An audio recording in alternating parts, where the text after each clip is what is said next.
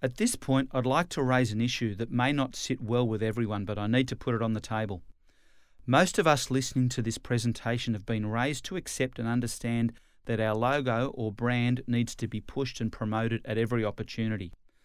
Advertisers say we need to keep getting our brand out in the marketplace so people see it and become familiar with it, and I believe for the most part they're right.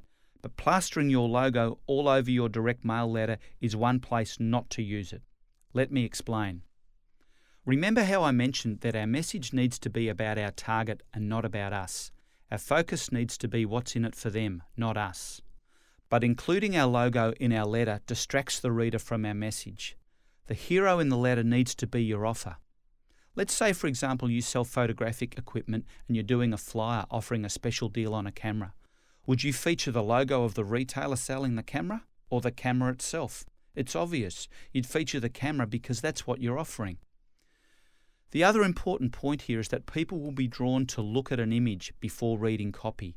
If the image is all about your offer, then all the better. The real estate marketing partners I work with use my best selling book as a free offer. I get them bulk copies at cost so they can use them as a lead generator and give their target market, which is property sellers, a valuable offer to respond to.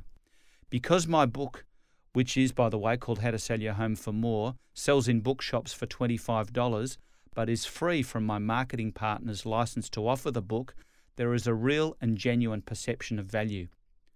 Placing a graphic of the book, which is vibrant and colourful, on the letter further enhances the offer.